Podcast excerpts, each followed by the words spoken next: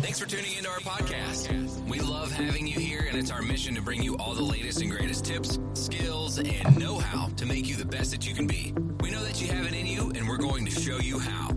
Now, now, let's get started.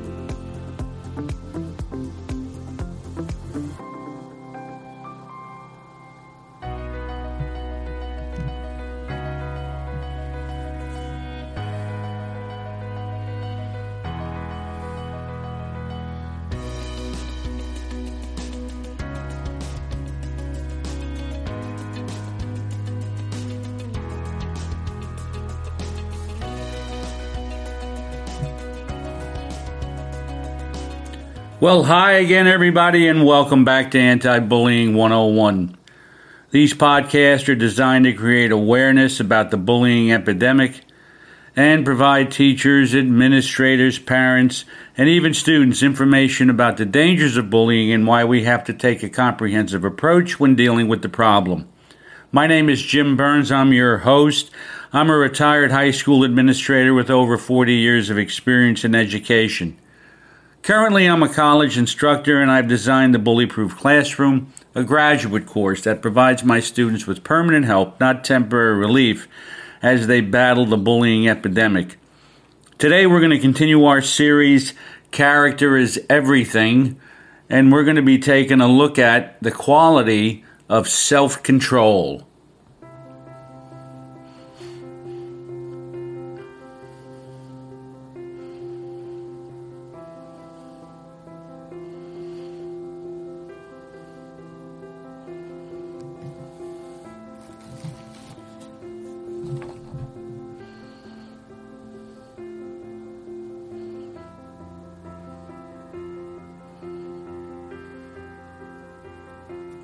Okay. Self control. Well, what is it? You can control yourself, right? Isn't that what self control is? We have some control over ourselves. But what do we have control over?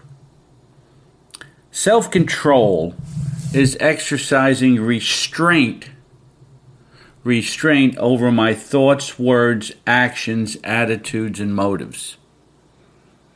In other words, you gotta, you have the ability to control what you think, what you think. And if you've got negative thoughts that are rushing in, you have a system in place to help you control those thoughts. And it could be therapy, it could be cognitive behavioral work, whatever it may be. You realize that your thoughts are beginning to run away with you and you need to control them. Your words. Having control over your words. People say things to you and you get angry. Maybe you want to say something back. Maybe you say something off the cuff and you offend somebody. You think before you speak. Your actions. And there's a lot of actions associated with self control. You could eat too much, drink too much, spend too much. There's a lot of things that are in there. And in this day and age, when we're worried about teenage obesity and diabetes and our health and all kinds of other things, self control is pretty critical because you have to control yourself to watch what you drink, watch what you eat, and how you spend money for sure.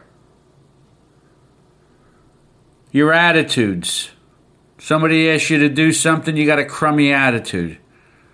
You don't want to do it, but you do it with a lousy attitude. I'd rather say to somebody, I don't want to do it, than do it with a crummy attitude.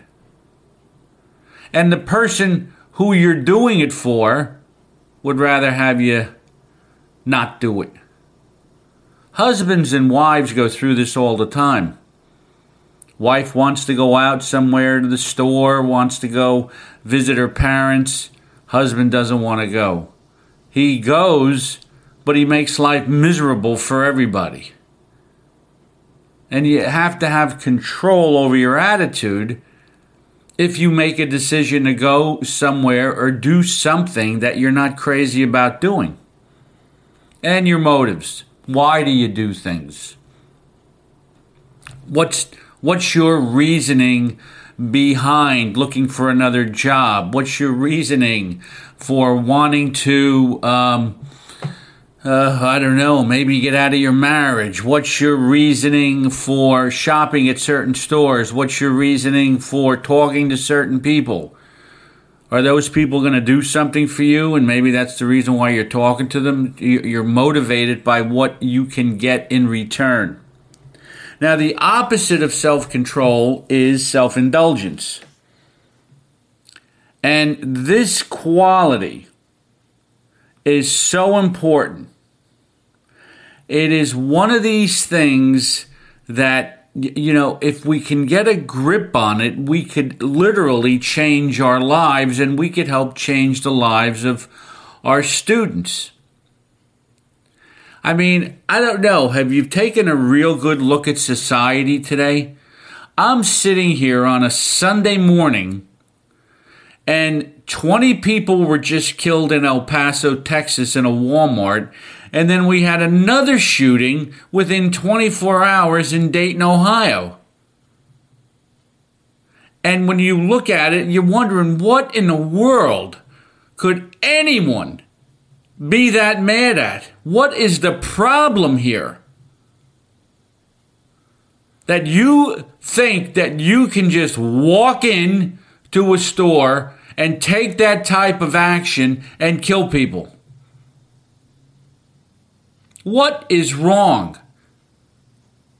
And I guarantee you, the ability to control whoever did this, their thoughts, and their actions come into play. They lose control of the way they think.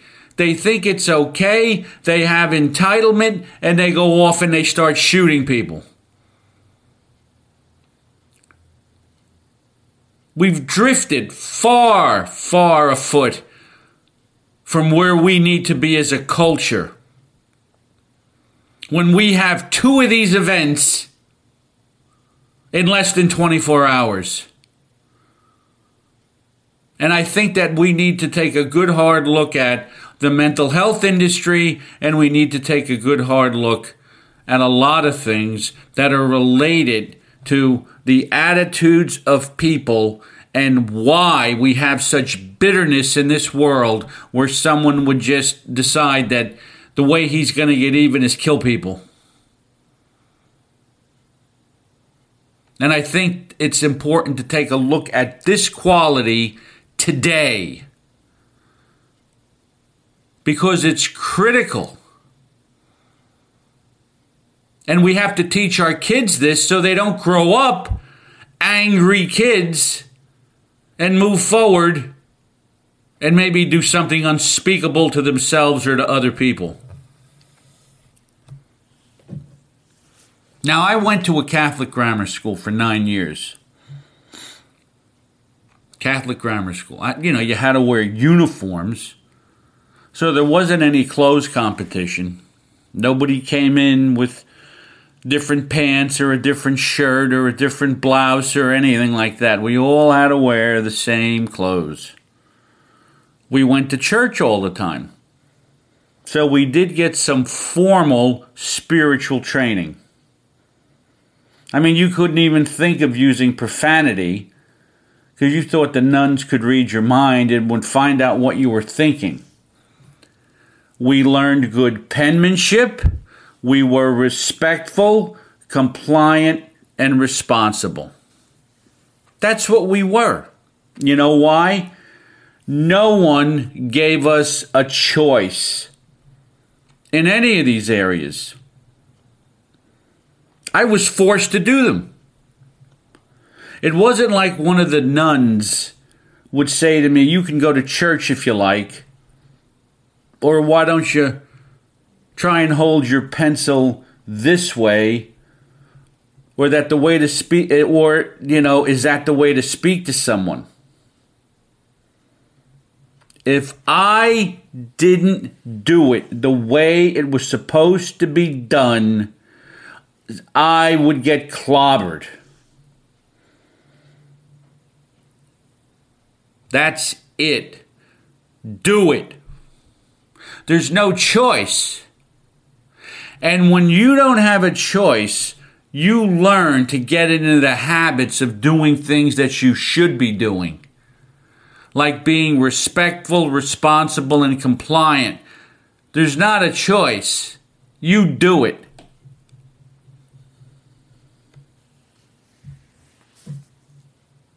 Someone would get it almost every day because they lacked self control. Now, as I look back on this experience, the one thing that I realize is that this type of education taught me something that no one talks about today. We don't talk about this. This self control should almost be graded on a report card. The majority of the problems that a person faces in life are related to a lack of self control. We want things and we overindulge ourselves. Can't control our temper. We lust after things that we can't have, like someone else's spouse, and we develop habits that you can't break. And some of these habits are not too good, like drinking and then maybe driving, or smoking and blowing smoke all over the house for your kids to inhale. Self control is taught. It is a taught quality that we have to begin to focus on. Now, why does it all happen? No one gave us a choice. No one gave us a choice. If I did something that exhibited a lack of self control, somebody grabbed me and reamed me out, or in the worst case scenario, okay, I got clobbered by someone, an adult. Now, I'm not advocating hitting kids, but 50 years ago, almost 60 years ago now, you went to a Catholic grammar school it was almost as if you your parents signed off and said, "Yeah, you can grab him if you want." Nobody got hurt, and everybody learned. I mean, there was one nun that we had, very short little nun, Sister Houlihan. She could control a, classroom filled with 60 boys. I was taught to wait online, raise my hand, take my time, practice until I got it right, memorized, and I got drilled on skills that everyone knew were necessary for lifelong success. Look, a musician practices endless hours to perform a single piece of music. Students study instead of watching TV or playing on their cell phones or streaming something on television and athletes devote years of their lives to prepare for an Olympic event that may only last a few minutes. Why does that why can they do that? Because they have the ability to prioritize what they want, they can control themselves and when the boys come calling and you're in the middle of a training session for an event as an athlete, you say, "Sorry guys, can't go." And when you're an adult and you're looking to take off a couple of pounds and you got to go to somebody's house, you know, because they're having a gathering and you get there and there's food there galore, you have to practice self control if you want to lose weight. And if drinking has put you in a position where your life has become unmanageable, you have to decide what's eating at you and lay off the booze. Easier said than done sometimes. But self control is not easy, it's hard. The concept of self control, delayed gratification, and discipline just seems so counter to our culture. We use credit cards because we want things right away. We, we become impatient if we have to wait more than a few moments at, at a drive through at McDonald's. And we become impatient if our computer doesn't work as fast as we like, or if the text message that we're sending comes back undelivered. We eat ourselves into obesity and poor health because it feels good with little consideration for the long term consequences. And I said it before self control needs to be graded in school and looked at as a quality for lifelong success. Now, if you or someone you know is having trouble with self control, I have a friend named Sister Houlihan who still thinks self control is important. She's four feet eight inches tall and she can still make a grown man hold his pencil the right way. My name is Jim Burns. You've been listening to Anti Bullying 101. Please go to my website, www.bullyproofclassroom.com. There's free resources there, there's products there, there's courses there. If you've been listening to these podcasts, you know I've been saying this continuously. Your help, your support with these podcasts and on my website keep us going. So we look to you for help all the time. If you like this podcast, please send it to others. Send this podcast out to others. The whole podcast, there's about 120 episodes. If you like this episode, send this one to somebody. Maybe someone will get some help. And that's what I'd like to see. Once again, my name is Jim Burns. You've been listening to Anti Bullying 101. We will see you and you will hear me in the next episode.